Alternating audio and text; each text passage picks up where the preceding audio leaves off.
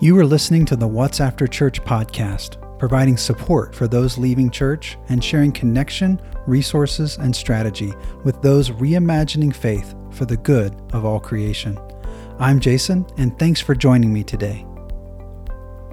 You want to go, you want to leave the church, so why haven't you left? Have you come to that place where the church is no longer working for you? But you continue to attend and are left wondering what's holding you back from going? Even when you know something's not right or even harmful, it can be difficult and painful to take the first step. It's normal to feel confused and need time and space to sort out the feelings and the emotions. It's also easy to make excuses, to delay or avoid the pain of leaving. Whether consciously or unconsciously, it's easy to procrastinate by making excuses and convincing ourselves that we will go, just not now. So, if you're stuck and not leaving, you may be relying on one of these six excuses. Excuse number one I can make this work. See, for me personally, I want to have it all, do it all, and be it all. I want to believe that I can keep everyone in my family happy, please my friends and acquaintances, know who I am and what I want, be at deep peace in my life, go to lots of events and never miss out, know about every topic, enjoy many different hobbies, make a lot of money, be in peak physical condition, and fully experience the divine. See, I desire to live without limits. However, no matter how hard I try, life reminds me there are constraints. Life is limited by time, attention, and energy. There's always trade offs. By making one decision, I give up the ability to make other decisions. One reason for not leaving is believing that you can make it all work without having to make a decision, without setting limits or creating boundaries. Maybe if you ignore the angst in your soul or the new passion stirring in your heart, then you'll be able to make it all work out okay. Perhaps you'll eventually come back to the place where the church works for you, and you'll not need to make a hard decision or say goodbye. However, if church is no longer working for you, trying to stuff this reality will cause more pain and anguish on the inside. Embracing your limits, acknowledging your needs, and taking action to care for your soul will eventually lead to freedom. As you give more of yourself to what matters to you and what you need, you'll find renewed passion and energy for life. It doesn't mean that taking action will not be painful and include challenging consequences, but it does get better. Excuse number two, but the church needs me. Loyalty is defined as the state of being uh, loyal, faithful, and committed to obligations. It's faithful adherence to a sovereignty, a government, a leader, or a cause. Aristotle once argued that virtue is achieved by maintaining the golden mean, the golden mean is the middle way between two extremes, avoiding the extreme of excess or deficiency. There's power in finding balance in our values. For example, courage taken to an excess would become recklessness, but in a deficiency, it would be cowardice.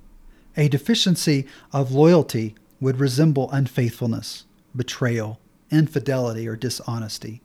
We should avoid these characteristics in building healthy relationships.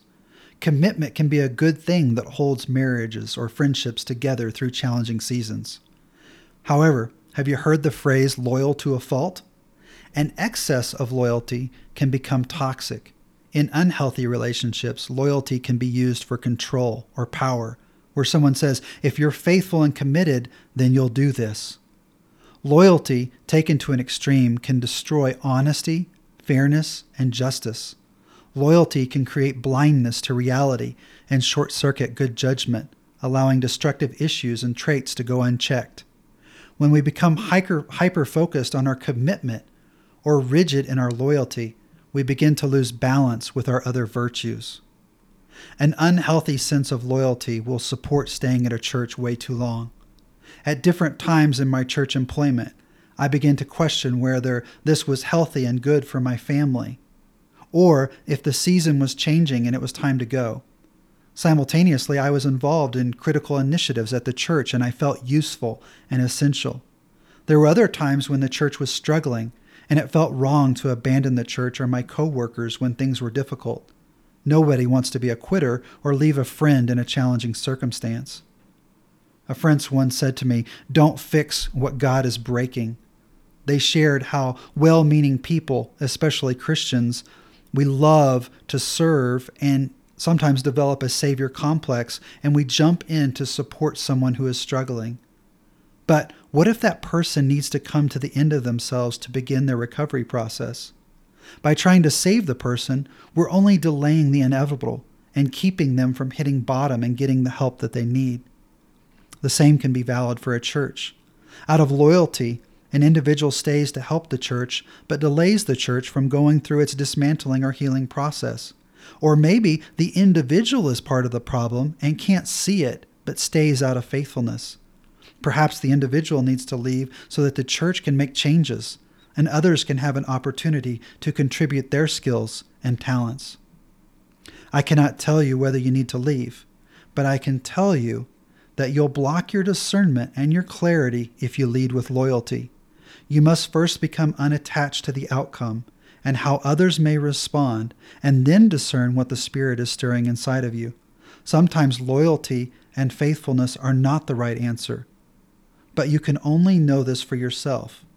Permit yourself to be disloyal and unfaithful so that loyalty does not cloud the process of making the right decision. See, every person and situation is unique. There are times when it is hard and we need to stay and fight. There are also times when it's hard and we need to go and let God do what God will do. There are times that we need great courage to stay when all circumstances point to leaving and other times you will need great courage to go whenever everyone around you thinks that you're a quitter. Excuse number three Where else will I use my skills and talents? Most churches continue to operate through the support of individuals who dedicate their time and talent each week. By allowing volunteers to contribute, the church has become a focal point in the community for non professionals to practice improve, and share their skills with others. When watching shows like The Voice or American Idol, I'm always surprised by the number of individuals who started singing in the church choir or playing an instrument in the church band. If you share your gifts with others through the church, it's entirely understandable why you would hesitate to leave. If you attend an affluent church, it can be even more difficult to leave because where else will you get to practice with high tech equipment, soundboards, lights, and cameras that are costing thousands of dollars. It's a difficult decision. After leaving the church, you may struggle to find a place to serve. Still, there are growing communities for meeting others with similar interests and opportunities for sharing new skills, especially online. It may take time and creativity, and it may mean building something new. No matter what you decide, try to understand your motives behind the decision and set your expectations accordingly. If you stay at church for the music, you can lower your expectations of fulfilling your spiritual needs through other areas of the church. Or, if you leave the church to feed your soul, then there may be renewed determination to find new ways of expressing your talents. Excuse number four I can't afford to leave. If you work for the church and this is your only income, then leaving becomes very complicated. You may want to go, but you also need to pay your bills. The question becomes how quickly you need to get out and your options for additional income. Your personality and the condition of your soul will influence the time frame for leaving. Some find that once they know something is incongruent for them, they must change or they feel like they're betraying themselves. If staying feels soul crushing, then are you willing to embrace possible financial setbacks? For others, financial stability is critical, and they can endure the stress of staying while they find their next job. If leaving feels unwise, then are you willing to embrace the internal drain and stay longer? If finances are the issue, it's essential to make a plan for moving forward. Are there ways that you can reduce or eliminate current expenses? How might you find side jobs for extra money? Are there new skills or certifications that you need to obtain in your free time? What might be a six or 12 month exit strategy? Now, excuse number five I might lose my friends or family. As a pastor, I was often, often asked, in attending this church, which was a Protestant non denominational church, am I dishonoring my parents who are Catholic or fill in the blank, Presbyterian, Lutheran, or whatever denomination? See, every story is unique, but there's always similarities. They were making a change that signaled the crossing of a line that someone they respected and loved considered essential. It would sound like, My mother is Catholic and wants me to be Catholic. My grandfather is a Baptist preacher and he's skeptical of this denomination. Or my extended family speaks poorly about the type of spiritual practices I enjoy here. Or the pastor at my old church does not approve of this place. Maybe there's a relationship of significance in your life that is tied with a behavioral expectation that now conflicts with your next step. Well, what do you do? Now, what if we took a step back and asked their motivation in sharing their expectations? Now, we could assume that their desire is evil or that they want to make themselves look good. But what if we believe their intentions are good? Let's imagine that they want you to experience the fullness of life. Live deeply within yourself, share the journeys with others, experience the divine, and give your best self to others. They may want this for you, and they believe that the best and only way is what they have experienced. Now, this is very normal, but it's also very short sighted. They cannot see that you are different from them. What is meaningful and life giving uh, for them may be completely different from what gives you life. If we can acknowledge that we're all different, we need to recognize that the way each person experiencing God, experiences God is also different. Therefore, to engage in practices different from your family or your friends is not an attack on what they believe, but a recognition and celebration of your life and soul's uniqueness. A great way to honor your family's desire for you to experience life giving connection with God is to make your faith your own and live it to the fullest. If all you have is your family's faith, then it becomes an empty shell that does not reflect God in you. Whether your family or friends mean well or not, do not let them keep you from taking your spiritual journey. If you're ignoring the stirring of your own heart and diminishing your soul's passion, you risk it going dormant. Hopefully, they'll be able to see your love and accept your choice. But if they cannot, you have a very difficult decision to make. Not to oversimplify a complicated choice, but you may find yourself resonating with pursuing family over faith or faith over family. You may be saying one of these two phrases. Number one, if I leave the church, my family or friends will disown me. I love them deeply and they are the primary support and foundation of my life. If I stay in this church, then a piece of me will die, but the pain of losing my family and friends will crush me. I am willing to give up a vibrant faith during this season because it's more important to stay connected to my family. Or you may be saying this If I stay in this church, I will lose who I am as a person and my soul will die. I love my family and friends, but I cannot live with the thought of giving up on passionate living and the freedom to be me. I hope my choice will open doors of healthy dialogue and understanding with my family, but I know I cannot control their response. I will maintain good boundaries and share my life with them as long as they respect my decision. If they cut me off, it'll be painful, but I must continue to pursue my faith journey. Now, Neither choice is easy, and both options are completely valid. The challenge is knowing why you are making the choice. It's easier to move forward with courage and resolve when you understand the decision and the possible consequences. Excuse number six What if I lose my faith? Some fear that leaving church will mean the end of their faith. The great news is that church and God are not the same things. The church represents God's grace, goodness, and love, but it often gets it wrong. And when it do- does, it's good to acknowledge it. In fact, some of Jesus' strongest rebukes were for religious leaders who blocked the path and kept others from experiencing spiritual life and freedom. He one time said, But woe to you, scribes and Pharisees and hypocrites, because you shut up the kingdom of heaven against men, for you do not enter in yourselves, nor do you allow those who are entering to enter.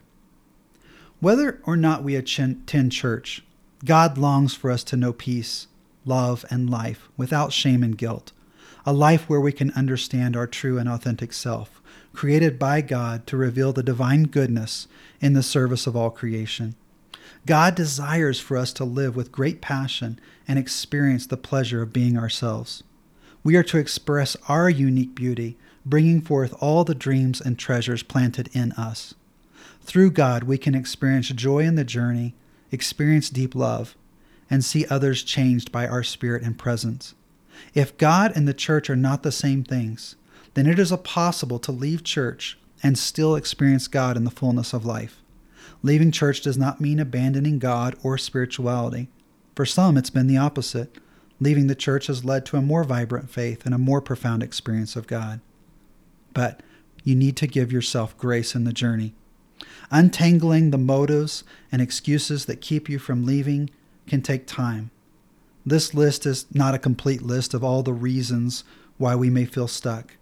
Take time and ask yourself if other motives or excuses are keeping you from going. Give yourself a lot of grace and patience as you seek to understand what is stirring inside of you and deciding your next step. Trust that even in this, the divine loves you and is working in your life. May you live your life only the way you can May you have great discernment to know the leading of your heart and the needs of your soul. May you be gentle and gracious with yourself as you explore unknown territory and find glimpses of hope. May you experience great love and supportive companions along the way. May you discover the depths of your soul and growing passion, and may you live authentically and free to be yourself. May you bring forth the gifts and treasure placed in you by the divine, and may you bless those around you. Thank you for listening to the What's After Church podcast. I'd love to hear from you at whatsafterchurch.com. If you have not subscribed, please do so to stay up to date on new resources and connection opportunities. Until next time, may you experience more of what gives you life, and may you see the light in all people and reveal the light in you peace, and love.